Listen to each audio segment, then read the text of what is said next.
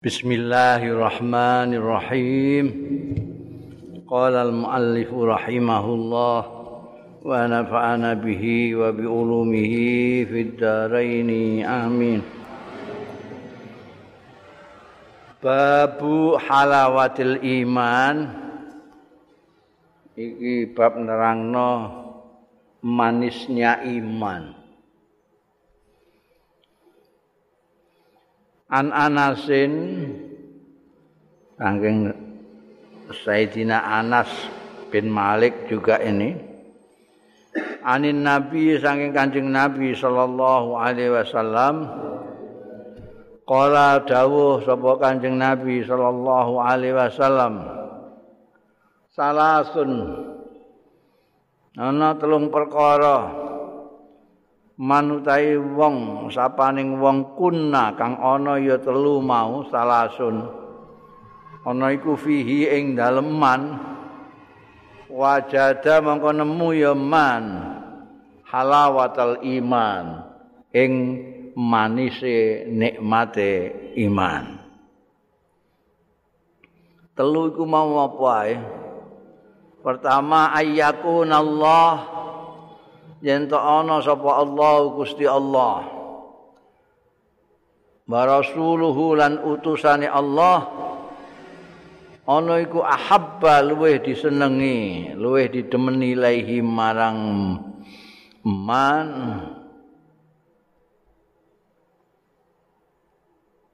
Mimma tinimbangane barang siwahu makang liyane Allah lan utusane Allah loro wa ayyu khibbal mar'u. Lan yen to ayyu khibba yen yen to demen sapa man al mar'a ing wong. La yuhibbu ang ora demen ya man ing mar'u illa lillah kejaba krana Allah. Ketiga wa ayyakraha lan yen ora seneng geding sapa man ayyauda ing yen bali ya man fil kufri ing dalam kekufuran kama yakrahu kaya dene gedinge man ayyuk zafa.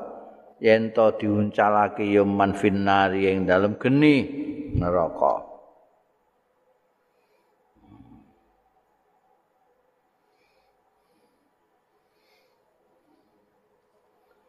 iki sing hadis tentang halawatul iman ini sing di riwayatno rumbere saka sahabat Anas bin Malik Anjing Nabi ngendikake ada tiga hal yang membuat iman itu menjadi nikmat, menjadi manis.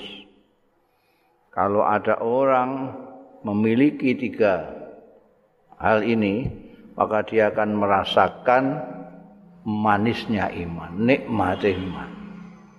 Nek mbok mafhum mukhalafah mbok balik pemahamane nek ora duwe iki ya biasa-biasa wae ora menikmati keimanan itu.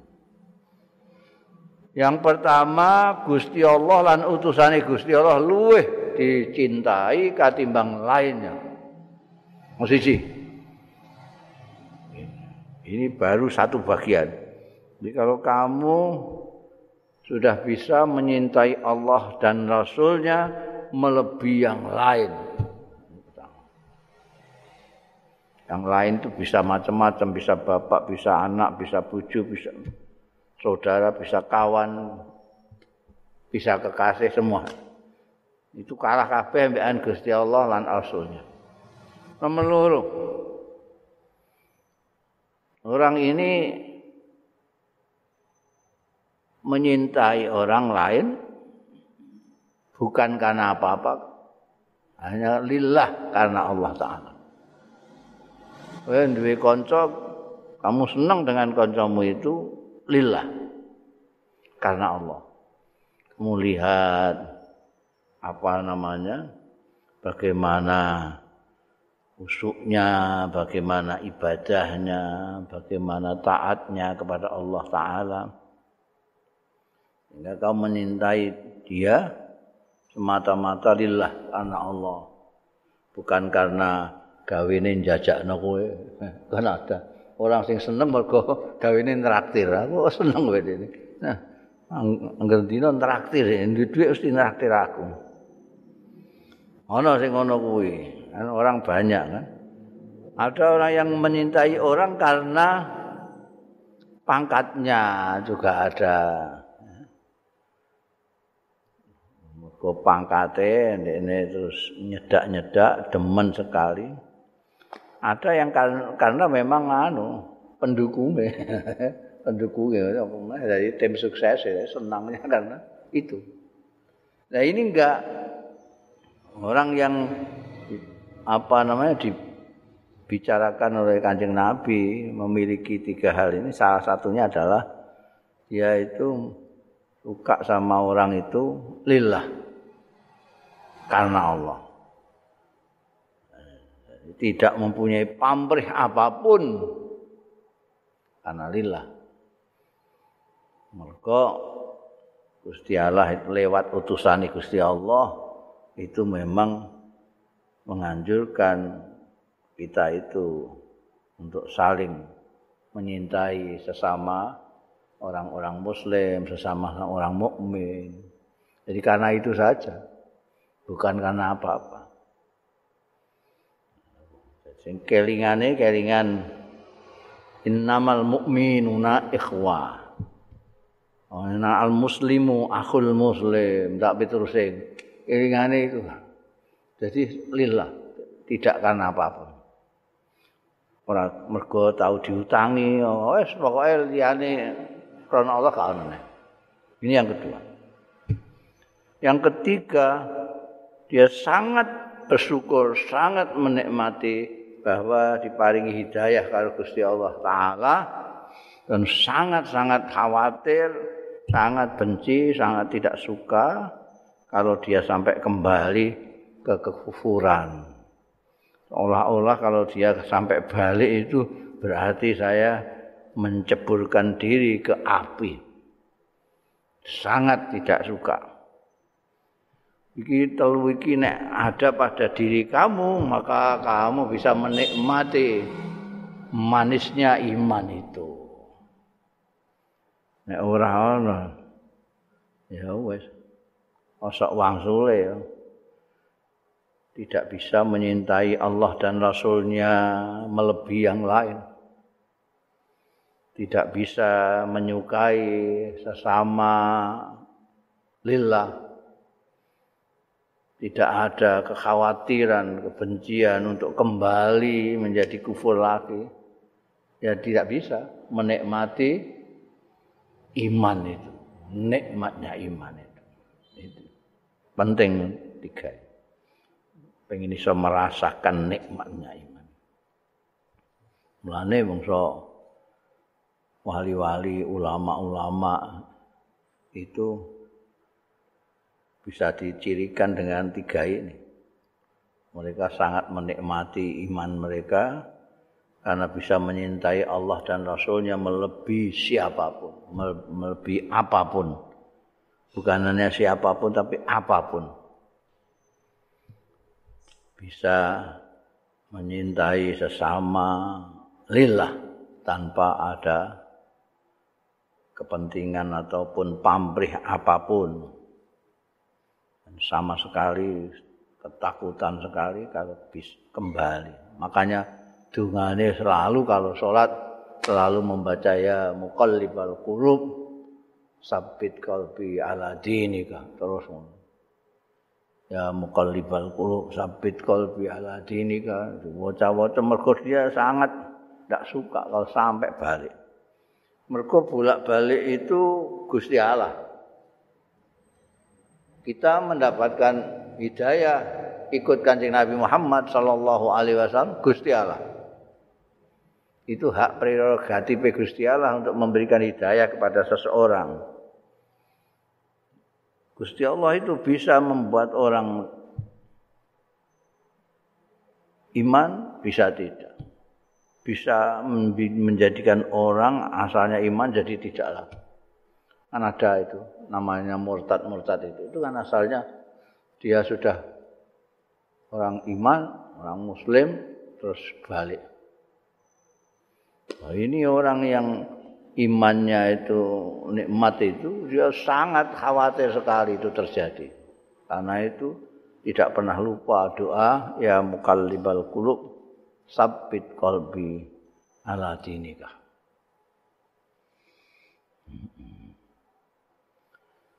Babu mubayatihi sallallahu alaihi wasallam li ashabihi.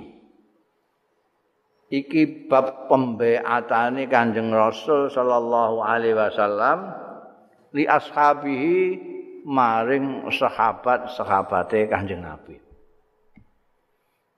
Benere sahabat-sahabat itu ashab Rasul itu itu boleh dikata adalah murid-muridnya Rasulullah. Dengan istilah ashab atau sahib itu menunjukkan tawadu'e Kanjeng Rasul sallallahu alaihi wasallam. Dengan muridnya tidak mengatakan guru dan murid tapi dengan ashab, kawan. Maka itu kemudian digunakan oleh ulama-ulama sesudah sahabat sudah semuanya menggunakan gitu. Ada ashabus syafi'i, ada itu itu sebetulnya murid-muridnya. Manggu istilah ashab, kawan. Bab ini ini nerangke saat pembeatannya kanjeng Nabi terhadap apa sahabat. An Ubadah bin Samit saking sahabat Ubadah bin As-Samit. Ubadah bin As-Samit ini orang Madinah dari Ansar, minal Ansar. Di Madinah itu Kanjeng Nabi Muhammad sallallahu alaihi wasallam bersama-sama kaum muslimin terdiri eh, dari yang muslimin sing mukminin. Muslimin yang mukminin ini ada dua. Ada yang berasal dari Mekah disebut muhajirin dan yang asli Madinah disebut ansar. Yang ketiga muslimin yang munafikin. Mergo aku wis bolak-balik nerangno nek wong iku ana sing kafir, ana sing Islam. Sing kafir iki ana loro. Kafir asli, enggak percaya. Ana sing percaya tapi nyekutokno karo yang lain. Ana musyrik istilahnya. Sing muslim ya ana loro. Muslim sing jaba jero disebut mukmin. Muslim sing jaba tok disebut munafik. Jadi mulane nek muslim kosok wangsule karo kafir. Nek mukmin kosok wangsule munafik. Jadi wong munafik itu muslim, muslim sing jaba tok. Mulane kaya wong sing jenenge Musailama, apa sapa jenenge Abdullah bin Ubay bin Salul itu ya ya ning masjid bergaul mek Kanjeng Nabi bareng. Orang lain mengatakan dia muslim. Karena memang lahirnya muslim. Termasuk yang dari mukmin, muslim mukmin dari Madinah itu Ubadah bin Samit. Ini seorang sahabat besar termasuk minal awail dan apa namanya pelindungnya kanjeng Nabi Muhammad sallallahu alaihi wasallam ya termasuk pimpinan delegasi orang-orang Madinah ketika bertemu dengan Kanjeng Rasul sallallahu alaihi wasallam. Ini yang sumber hadis ke-11 ini. An Ubadat An Ubadah bin Samit saking sahabat Ubadah bin Samit radhiyallahu anhu Wa kana lan ana sapa Ubadah bin Samit ini iku syahida Badron. Sahabat yang ikut Badar itu selalu disebut itu seperti semacam gelar kehormatan. Makanya anak-anak muda itu kepingin sekali mendapatkan predikat itu. Ngoyok pengen perang Uhud itu sampai Kanjeng Nabi diminta untuk keluar dari Madinah barang. Karena hanya 300 seluruhnya dengan yang uh, diserai Kanjeng Nabi untuk menjaga Madinah kayak Sayyidina Utsman ono sing diutus jadi mata-mata tapi tidak perang. Yang perang di dalam Badar itu 300 saja. Yang lainnya tugas-tugas lain ada 13-an, 313. Oh, ini ketokan paku karena 300 ini melawannya 1000. Jadi kaya-kaya nek melok perang Badar iki wis salah sithik-sithik wis ora direken ngono kaya kaya-kaya gitu. Sebab janji ana apa-apa kaya ngledek orang yang masuk di Ashabul Badri dilokno Kanjeng Nabi. Itu Ahli Badri. Itu coba anu Ahli Badri. Ono salah satu ahli badar yang wonge celelekan jenenge Nuaiman gawe ini anu Kanjeng Nabi barang gitu. Jadi Kanjeng Nabi kuwi digarap. Iku ora yo celelekan tenan. Nuaiman. Sahabat Abu Bakar didol. Wah. Ini di dalam perjalanan itu sing jadi kepala rombongan itu Sayyidina Abu Bakar. Aiman iki lesu njaluk mangan. Eh, durung wayahe mangan. Engko bareng-bareng kancane. Lha iku iso No Aiman iku iso ngedol, ngedol ning gone wong daerah sing diliwati perjalanan. Kowe nek kepengin duwe budak, aku duwe budak gua gah. Wah, sregepe ra karuan. Tapi ya sayang iku dekne diarani budak gak gelem dekne. Ngono. Ngono iku kelakon. Iki nu aiman. Mbek Kanjeng Nabi ya wani dadi ana bakul madu diundang. Kira-kira kan. Mangatus. Iki diterno ya ning gone Kanjeng Nabi. Ono kanjeng Nabi. Dan anu duwe ya engko kanjeng Nabi ya mesti ya. Jadi wonge mara niku engko matur mek kanjeng Nabi iki ya dia saka aku lho ya. Bayari kanjeng Nabi. Jadi begitu krungu omongane bakul madu iki niki hadiah saking Nuaiman. Tapi jenengan ingkang pun bayari jenengan. Iku kelakuane nu aiman. Ngono tok ae kanjeng Nabi. Mergo ini termasuk Sayyidah Badrun. Ayo Ubadah bin Samit. Ubadah bin Samit itu sampai semua ghazwah peperangan yang dipimpin kanjeng Nabi Muhammad sallallahu alaihi wasallam Ubadah ikut.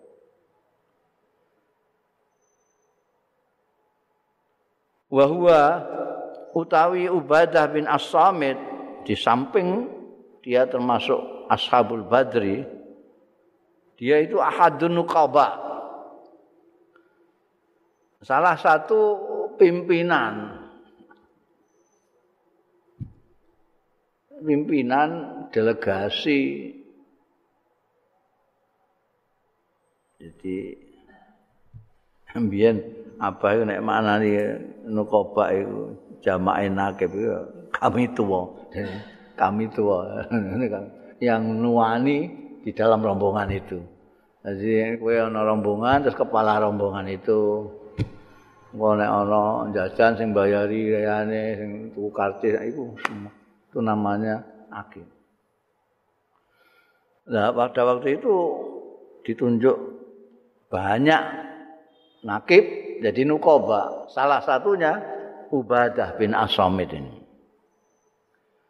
Kapan itu? Lailatul Aqabah. Ana ing bengi Aqabah.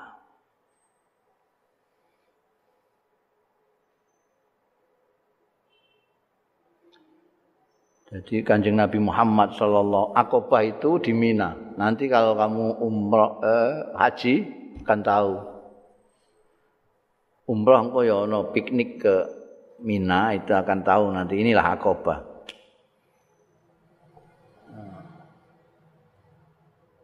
Biyen kanjeng Nabi Muhammad Sallallahu Alaihi Wasallam itu mengajak familinya sendiri, keluarga orang-orang Mekah sendiri itu mendapat penolakan yang luar biasa. Bahkan sampai menyakiti fisik segala macam terhadap Kanjeng Rasul sallallahu alaihi wasallam. Jadi akhirnya Kanjeng Nabi itu karena semangat perjuangannya untuk menyampaikan risalahnya Allah taala. Jadi setiap musim haji. Jadi musim haji itu jangan kamu kira hanya setelah kanjeng Nabi diutus. Sebelum kanjeng Nabi diutus, sejak mulai Nabi Ibrahim sudah ada tradisi setiap tahun orang dari mana-mana datang ke Mekah itu. Wis sak durunge wis ngono. Yono sing tawaf, tapi menurut istilah kita menurut hmm, apa jenenge? Ijtihad. Jadi dalam tanda kutip tawafe menurut ijtihad masing-masing daerah. Ana sing tawafe mbek nyanyi-nyanyi ana sing tawafe mbek keplok-keplok. Bahkan ana sing tawafe nganggo udo Oh ya, ana tawaf itu. Sa'i juga ada. terus kumpul-kumpul eh, tengok-tengok wukuf itu dinggo guguan maca syair, guguan pamer pedang, pamer jaran, pamer wedoan iku iku isine ngono kayak festival tahunan. Istilahnya musimul hajj haji itu kan menuju menuju ke suatu daerah di Mekah. Jadi musimul haji itu sudah ada. Jadi sama sekali tidak dihilangkan ketika kanjeng Nabi datang, tradisi itu tetap dilaksanakan, cuma diperbaiki yang tidak benar-benar disesuaikan dengan dulu ketika Nabi Ibrahim mensyariatkan itu. sekarang seperti tawaf yang sekarang ini, sa'i seperti yang sekarang ini. Meskipun itu nek mbok akal-akal ya tetap iku ngibadah kok ngono iku piye. Pemenek sing nyawat-nyawat itu kan. Mulane nganti ana iku kok ana nyawat-nyawat iku terus dimaknani dhewe. Nyawat setan. Eh. Lah nek kena ndase kancamu kan kancamu dianggap setan. itu sebetulnya ya itu itu memang tradisi yang sudah berjalan. Nah itu delegasi dari mana-mana itu kanjeng Nabi itu setelah kaumnya sendiri kayak begitu, maka beliau berusaha delegasi-delegasi yang datang ini. Nah, istilahnya saya ini jamaah, jamaah, jamaah dari mana-mana itu didatangi. Kebetulan ono jamaah rokok Medina. Orang Medina itu punya keistimewaan keistimewaan ramah-ramah orangnya dan sudah tahu dunia. Sudah tahu dunia. Kenapa? Karena dia bertetangga di situ dengan orang-orang Yahudi dan Nasrani. Kalau di Mekah sama sekali. Mekah itu primitif banget dia ini ngerti ini berhala tok titik Ada satu yang ngerti gitu. Sayyidatina Khadijah Al-Kubra. Itu pun karena sepupunya Warokoh itu orang Nasrani. Dia beliau belajar dari sana. Liane wis primitif itu. Nah, Madinah itu karena dia sering bergaul dengan orang Yahudi, omongannya Yahudi tentang Tuhan, tentang kitabnya Nabi Musa, kitab Nabi Isa. Itu jadi orang-orang Arab Madinah itu lebih punya wawasan ketimbangannya orang Mekah. Jadi ketika ketemu kanjeng Nabi Muhammad Sallallahu Alaihi Wasallam, ini dari mana? Dari Madinah, rombongan dari Madinah. Gimana kalau kita ngopi-ngopi dulu, ngobrol-ngobrol? Mau mereka orang-orangnya ramah. Ya, wah. Eh, ngobrol-ngobrol terus diberitahu kalau kanjeng Nabi Muhammad Sallallahu Alaihi Wasallam dijak nyembah Gusti Allah Taala. Aku iki utusane Gusti Allah. Nek gelem awakmu tak jak nyembah Gusti Allah. mereka langsung teringat omongane tonggo-tonggone sing Yahudi dan Nasrani itu yang gawine ngancam mereka. Awas engko nabi akhir zaman temeko kowe tak lawan ambek nabiku yo nabi anyar iku mesti kowe kalah. Gawine digo ngancam ngono. Wong Arab Arab Madinah iku wong Khazraj wong Aus itu sering diancam mbek wong Yahudi begitu nah iku kanjeng Nabi langsung kelingan loh ki aja sing diomong-omongno karo wong Yahudi ya. Sing diku ngancam awake dhewe. As melok iki ae. Disiki wong Yahudi. Ben kapok ngono. Iki asal-asale ngono. Wah terus gelem ora Balik ondo-ondo mek wong Madinah. Nanti musim haji belakangan tambah akeh sing mara. Ayo ana sing memang ditentukan wis saiki iku rombongan mung pirang-pirang. Iku sampai orang-orang sing mulai percaya iku iku ngenteni turune sing liya. Liya-liyane do turu terus bisik-bisik. Ayo ning Aqabah untuk menemui Kanjeng Nabi Muhammad sallallahu alaihi wasallam. Kanjeng Nabi janjeni nek ketemu kok ning ngene Aqabah. Aqabah iku ning Mina. Kira-kira 5-7 km dari Mekah. Nek kaji cah nom-nom mlaku gak. Sebentar aja. Manganin Pak bis saiki wah ngremet bis iku. Eh, eh, terus sampai ke Akobah. Akobah ini rombongan Ubadah bin Somit ini untuk ketemu kanjeng Rasul. Mulane beliau menceritakan anna Rasulullah sallallahu alaihi wasallam qol Anjing Rasul ngendika wa khaulahu lan iku ana ing kiwa tengene Kanjeng Rasul sallallahu alaihi wasallam isobat isobatun sekelompok orang min ashabi saking sahabat-sahabat. Ada beberapa orang yang sudah masuk Islam yang ikut kanjeng Nabi Muhammad sallallahu alaihi wasallam. Kanjeng Nabi ngendika Matayan. Bayuni padha mbeat sira kabeh ingsun janji ala Allah tusriku billahi syai'a. Ini pokok daripada agama yang diajarkan dan diajakkan oleh Kanjeng Rasul sallallahu alaihi wasallam kepada orang yang baru masuk. Ala Allah tusriku billah. Ing atase yen ora nyekutokno sira kabeh billahi kelawan Gusti Allah sayan ing apa-apa. Nyekutokke itu uh, wayuh bahasanya wahyu. Bahasa kasar. Jadi ya nyembah Gusti Allah tapi nyembah yang lain juga. Itu syirik. Nek kafir banyak gak percaya Gusti Allah. Ini percaya kalau Gusti Allah tapi nyembah yang lain. Enggak boleh.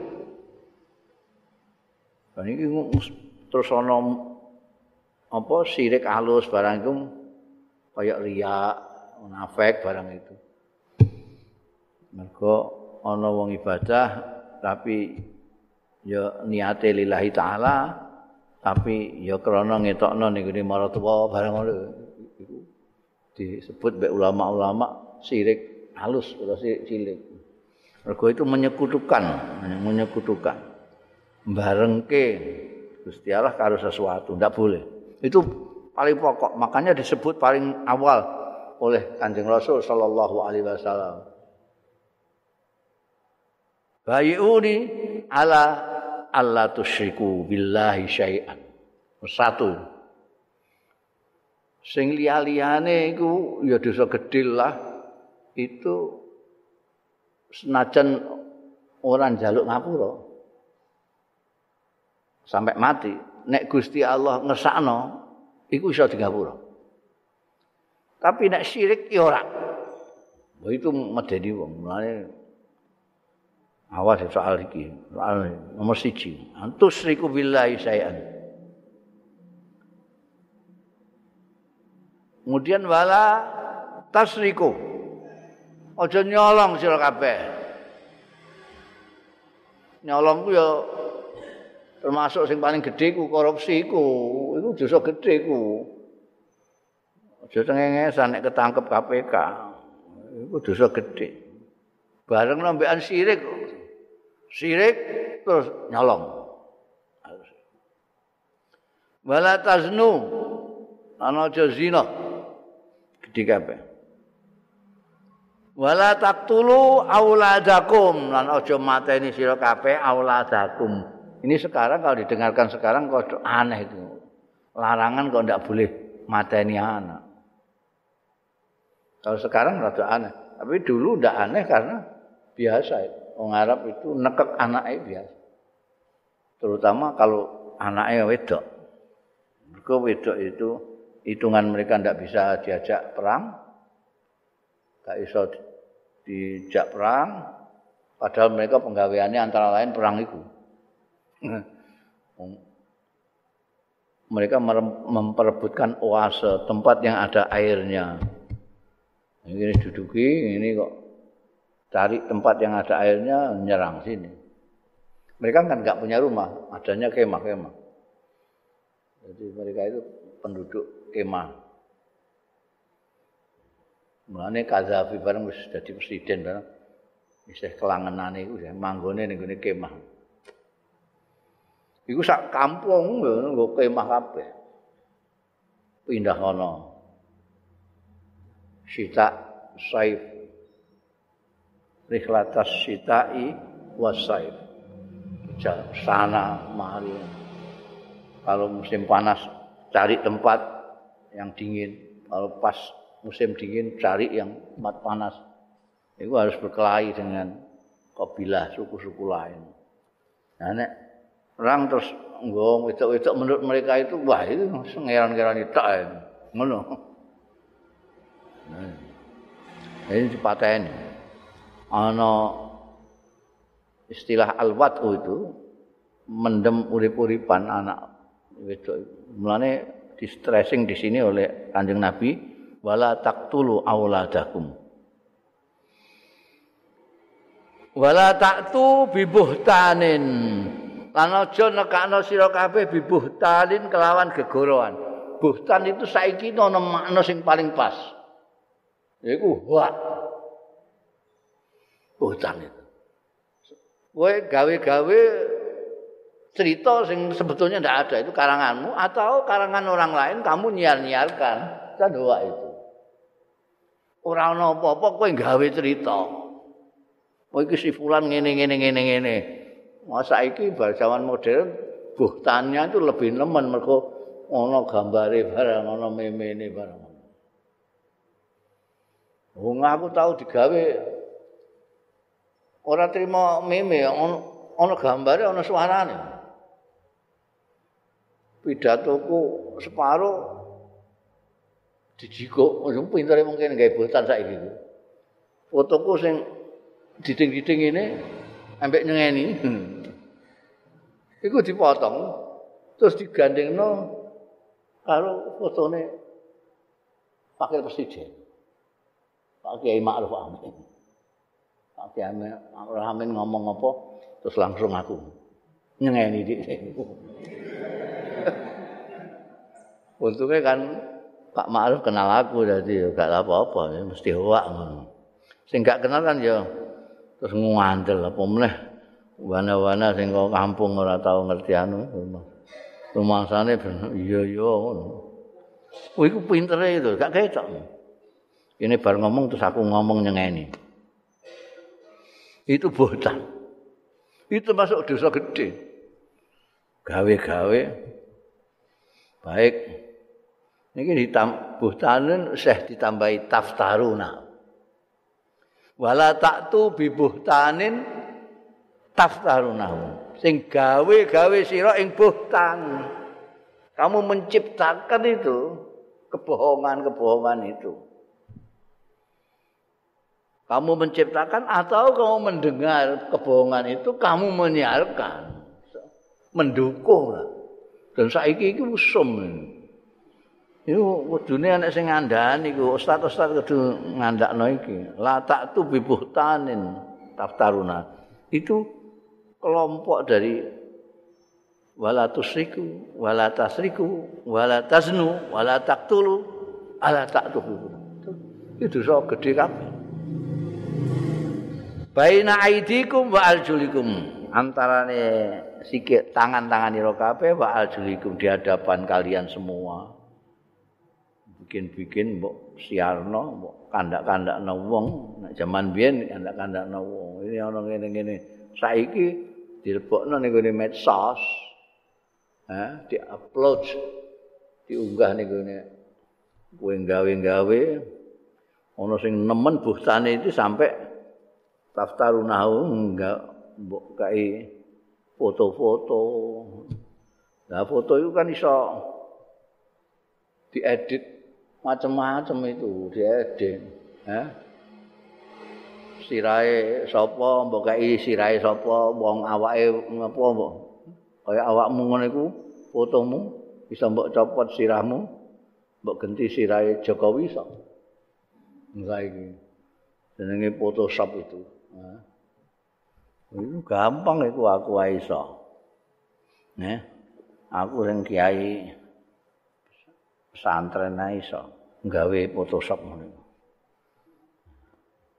Jadi iku saiki iki buhtan iku tambah canggih. Tambah canggih. Nah iki ora tau disinggung-singgung mbek ustaz-ustaz itu ini ini termasuk dosa gede. wala ta'su fi ma'rufin. Lan ora durakane ing dalem ma'ruf. Ma'ruf itu suatu kebaikan yang jelas yang disampaikan oleh syariat. Jadi kamu kenal bahwa itu baik karena kamu dari agama dari Islam. Kamu tahu itu baik. Silaturahmi itu agama menganjurkan. Baik dengan tetangga agama menganjurkan itu maklum. Sesuatu yang diketahui dikenal dari syariat. Itu kamu tentang kamu tolak wah itu dosa gede.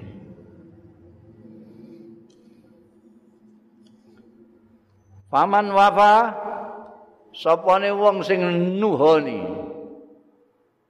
memenuhi mingkum saking sira kabeh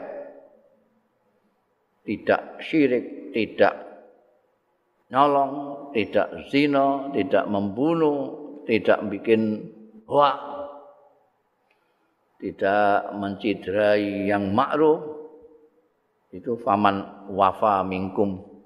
Fa ajruhu mongko utahe ganjarane man iku alallahi ing atase Gusti Allah. Jadi jaminan itu ya. Ganjarane ora saka ndi saka Gusti Allah dhewe. Ora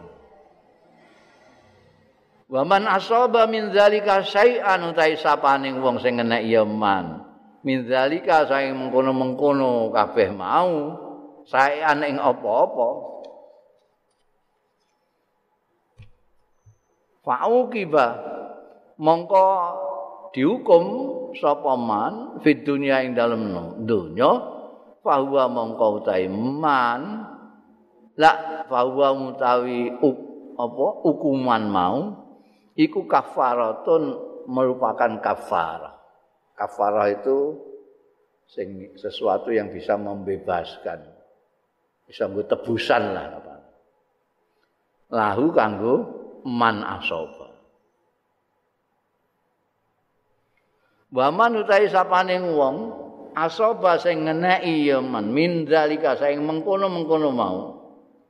Dosa-dosa gedhe mau sayan ing setitik sesuatu. Summa satarahullah, mongko kari-kari nutupi ing man ya iso, ing sayan ya iso, nutupi sayan. Sapa Allah Gusti Allah fahuwa mongko utawi perkara man. Zalika iku mau. Ilallahi marang Gusti Allah. Insya Allah mun ngesake sapa Allah, afa ngapura sapa Allah anu saking man. Wa insya'a lamun ngersakake sapa Allah aqabahu mongko ngukum sapa Allah ing man. Piye? Janji biat fabayaknahu mongko biat kita rombongane Ubadah bin Samit iki mau ala zalika ing atase mengkono-mengkono tentuan yang disampaikan oleh Kanjeng Nabi. tidak syirik, tidak nyolong, tidak zina, tidak mateni, tidak nggawe hoa, nggawe buhtan, tidak maksiati sesuatu yang ma'ruf. Ini yang janji. Nggih, gelem Nah, kalau ada orang kok melakukan salah satu di antara itu, menurut ulama-ulama selain syirik, kalau syirik ana dalile dhewe. Surat An-Nisa itu kecuali syirik. Dan ini juga dikecualikan. Liane syirik, apakah itu mencuri, apa zina, apa mateni wong, teruslah pokoknya liane syirik. Iku nek wis dihukum ning donya, itu sudah paman asaba min dzalika syai'an fa uqiba fid dunya fa huwa kafaratun artinya wis bebas mulane biyen itu ada yang dihukum ning dunia sebetulnya orang yang zina itu udah hampir tidak bisa dihukum meski hukumannya ketoknya sadis banget kalau sudah kawin hukumannya dirajam sampai mati itu kan sadis banget. Orang yang zina muhson itu hukumannya disawati wong pirang-pirang sampai mati. Itu kan sadis. Makanya dikecam terutama dari dunia-dunia barat itu ngecam itu hukuman kok kejemi kok Mereka tidak melihat bahwa orang dihukum begitu itu hampir mustahil. Kenapa? Kenapa orang yang bisa ditetapkan sebagai pezina yang harus dirajam itu mereka yang berzina dan disaksikan oleh empat saksi yang melihat langsung mulai pertama sampai akhir keempat-empatnya sama. Gak mustahil. Enggak mustahil kalau ngedeng neng pasar misalnya. Itu baru bisa mendapatkan empat saksi yang melihat semua. Sama. Jadi sebetulnya itu Kenapa pada zaman kanjeng Nabi ada ada yang dirajam? Karena orang ini mengaku tahu bahwa kalau sudah dihukum ning dunia kafaratun lahu. Bebas nanti di akhirat. Jadi orang ini matur kanjeng Nabi memang sengaja ben dihukum ning gone donya. Dengan ya, kanjeng Nabi itu kalau haknya itu hak Allah seperti zina ini. Maka kanjeng Nabi tidak seperti jekso-jekso sekarang di sini kan jekso itu atau polisi itu kan ngongkon uang itu supaya ngaku. Ini kanjeng Nabi enggak. Kalau itu haknya Allah seperti zina, kanjeng Nabi mah marahi supaya mungkir. Kanjeng Nabi kalau kecelakaan kanjeng Nabi sekelompok berbuat zina. Ah, ora. Mungkin kowe mau ngrangkul tok. Mboten ora, mungkin ngambung tok. Jadi diwarai supaya mungkin, supaya tidak ada fonis. Napa wong ngengel terus, mboten saestu. Ya wis dihukum. Karena keinginannya itu bebas. Mungkin dia ndak uh, ingat dawuh Kanjeng Nabi yang atau tidak yakin. Dawuh Kanjeng Nabi seterusnya ini kan. Wa man asaba min dzalika syai'an, kalau ada yang terkena satu di antara zina, nyolong sak piturute, kecuali syirik ya. dan ditutupi oleh Gusti Allah. Dia tidak ngaku dan tidak ada saksi. Berarti ditutupi oleh Gusti Allah. Orang tidak ada yang tahu kalau dia berzina misalnya. Nah, ada dosa-dosa yang seperti itu. Orang melakukan sesuatu yang besar seperti zina, tapi gak konangan. Ini gimana? Itu diserahkan kepada Allah. Kalau Gusti Allah ngapura, jadi ngapura. Insya'a apa?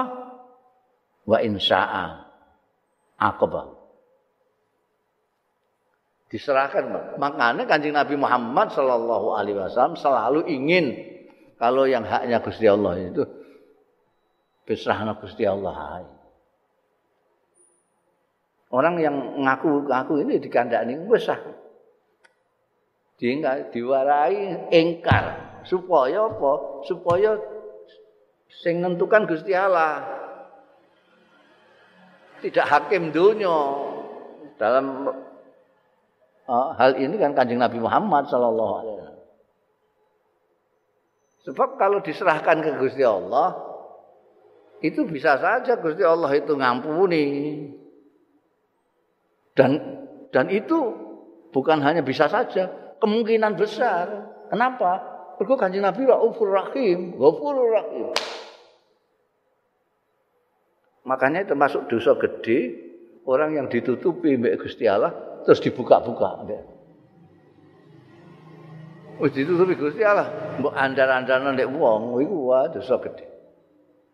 Karena itu kalau ditutupi di Gusti Allah, nanti Gusti Allah yang menentukan. Tapi wong jenenge wong ya gak maido karo mereka yang ngaku-ngaku mbek Kanjeng Nabi supaya dihukum ning. Karena dia mau yakin. Mau yakin. Tidak masih tanya-tanya Gusti Allah, "Kok ngapura ta ora ya? Ngapura ya nek gak di ngapura payah aku." Isih ngono. Dia kepengen yakin di ngapura. Karena itu dia ingin dihukum ning dunya. Sebab jelas ning kene. Aman asaba min dzalika syai'an fa'uqiba fid dunya fahuwa kafaratun. Kalau sudah dihukum ning dunia sudah jelas.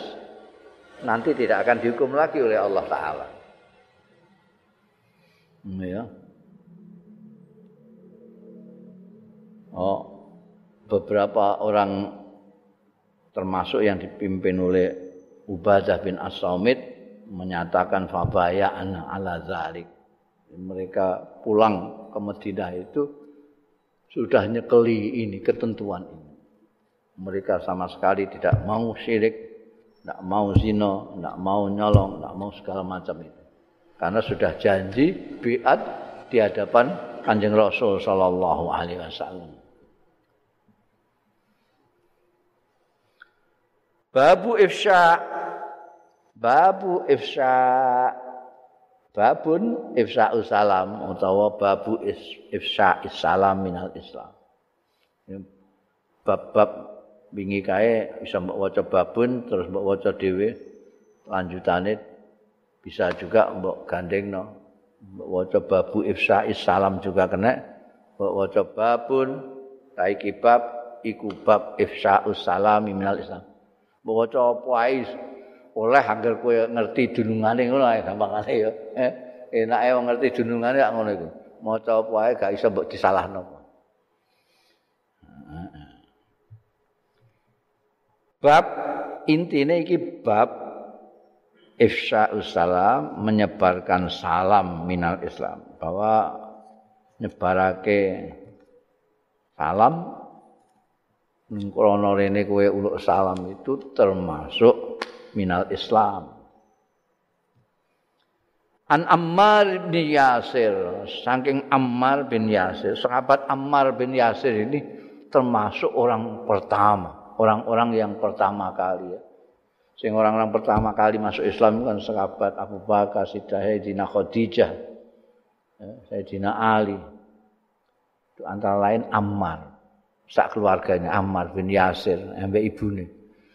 Sampai ini Yasir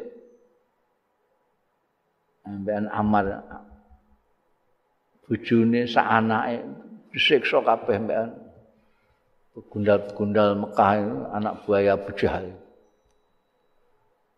Dipetenteng itu.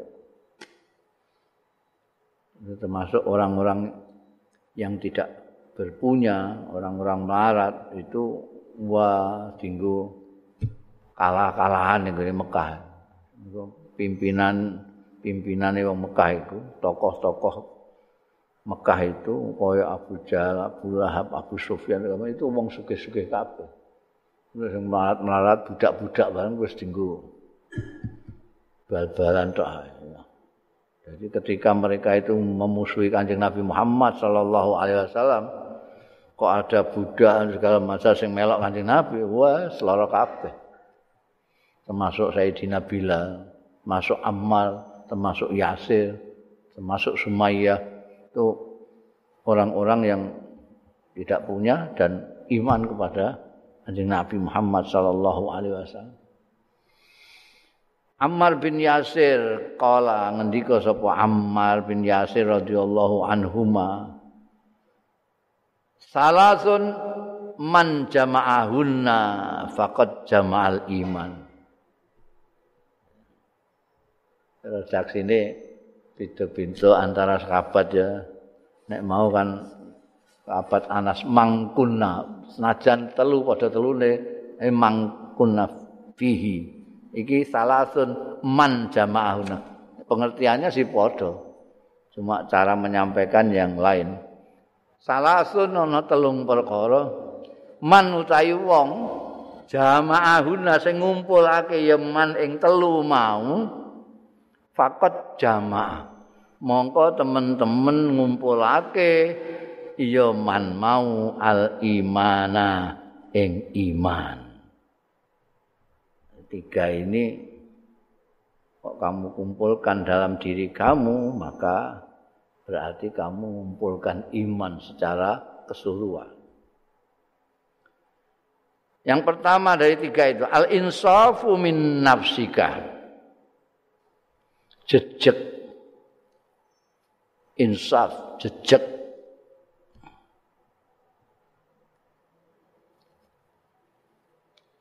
min nafsika saking awak dhewe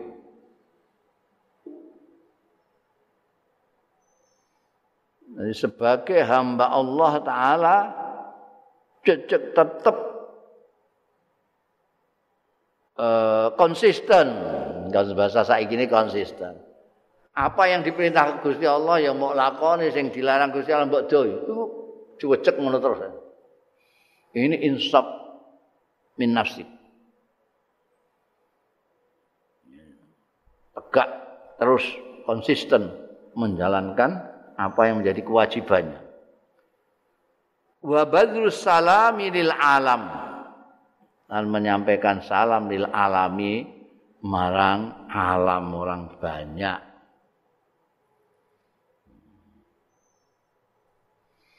ana sing berpendapat alam itu dimaknani orang-orang mukmin. Ya.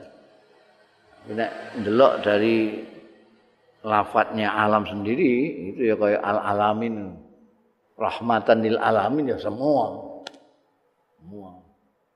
Bahkan mencakup jin barang. Kowe nek ketemu jin kowe iso jin ya mbok salam ya salam eh iku mergo termasuk alam tapi ada yang mentafsirkan ulama itu yang mentafsirkan alamnya yang dimaksud adalah orang mukmin. Jadi orang kafir tidak tidak termasuk gitu. Kan. Yang ketiga wal infaku minal iktar. Menafkahkan. Nafkah itu memberikan tanpa balasan. Nek memberi sesuatu dengan balasan jenis dol tinuku. Baik Itu, itu kalau nafkah itu memberikan sesuatu tanpa imbalan. Imbalan ya kok Gusti Allah, ganjaran dari yang bersangkutan tidak ada. Al-infak memberikan nafkah minal iktar, saking kebutuhan. Jadi kamu sendiri itu butuh. Tapi kamu memberikannya kepada kawanmu itu luar biasa. Makanya tiga ini istimewa semua. Insaf minan nafsi ini konsisten itu juga angel. Orang itu bisa saja dia baik dengan saudara, baik dengan istri, baik dengan suami. Tapi untuk konsisten, baik terus, itu angel.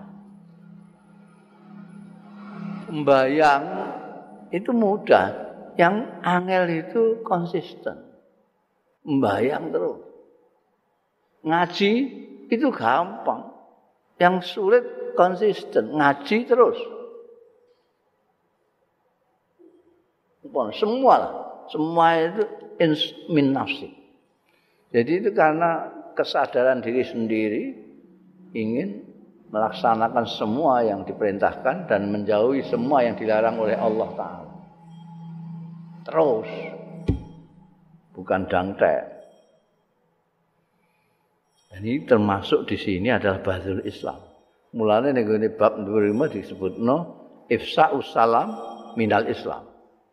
Termasuk bagian Islam, bagian dari iman itu menyebarkan salam. Menyebarkan salam. Yang ketiga ini nek sing ifsa salam itu relatif enteng to nyebarno salam. Kowe ketemu orang salam, ketemu orang salam. Assalamualaikum warahmatullahi wabarakatuh. Gampang. Assalamualaikum warahmatullahi wabarakatuh.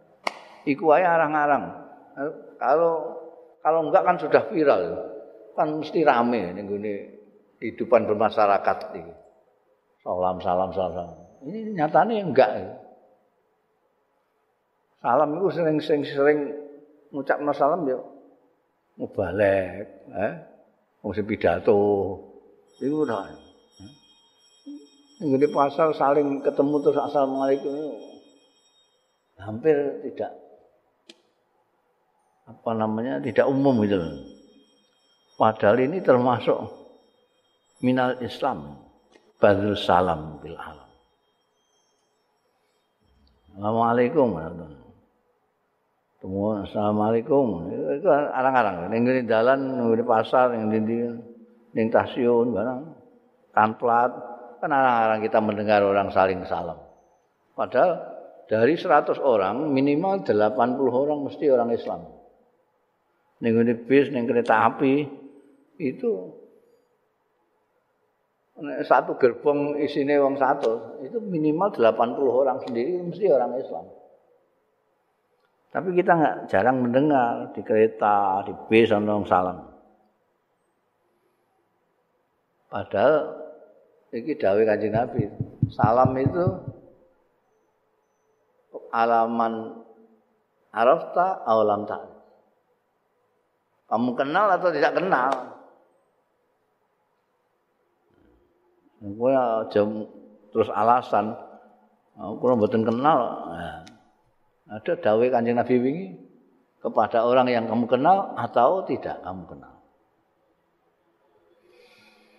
Yang ketiga infak minal iktar. itu berat ya, berat. Kadang-kadang tidak butuh apa-apa duit pirang-pirang orang nganggur ae gak gelem nafkah no. Ini dia butuh. Aku dewi jane kepengin tuku rokok ya. Tapi ada orang yang sangat membutuhkan kamu mengorbankan keinginanmu merokok, kamu berikan kepada orang. Ini apa bermartabat itu ini. Al infak minal iktar.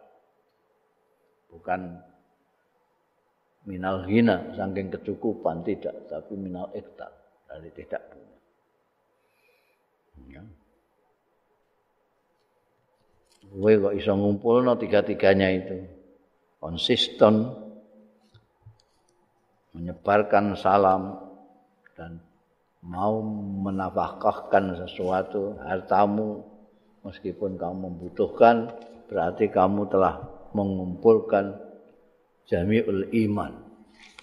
Kamu kumpulkan iman. Yang kemarin dikatakan cabangnya sampai sekian banyaknya itu Bundel babul ma'asi min amril jahiliyah Allahu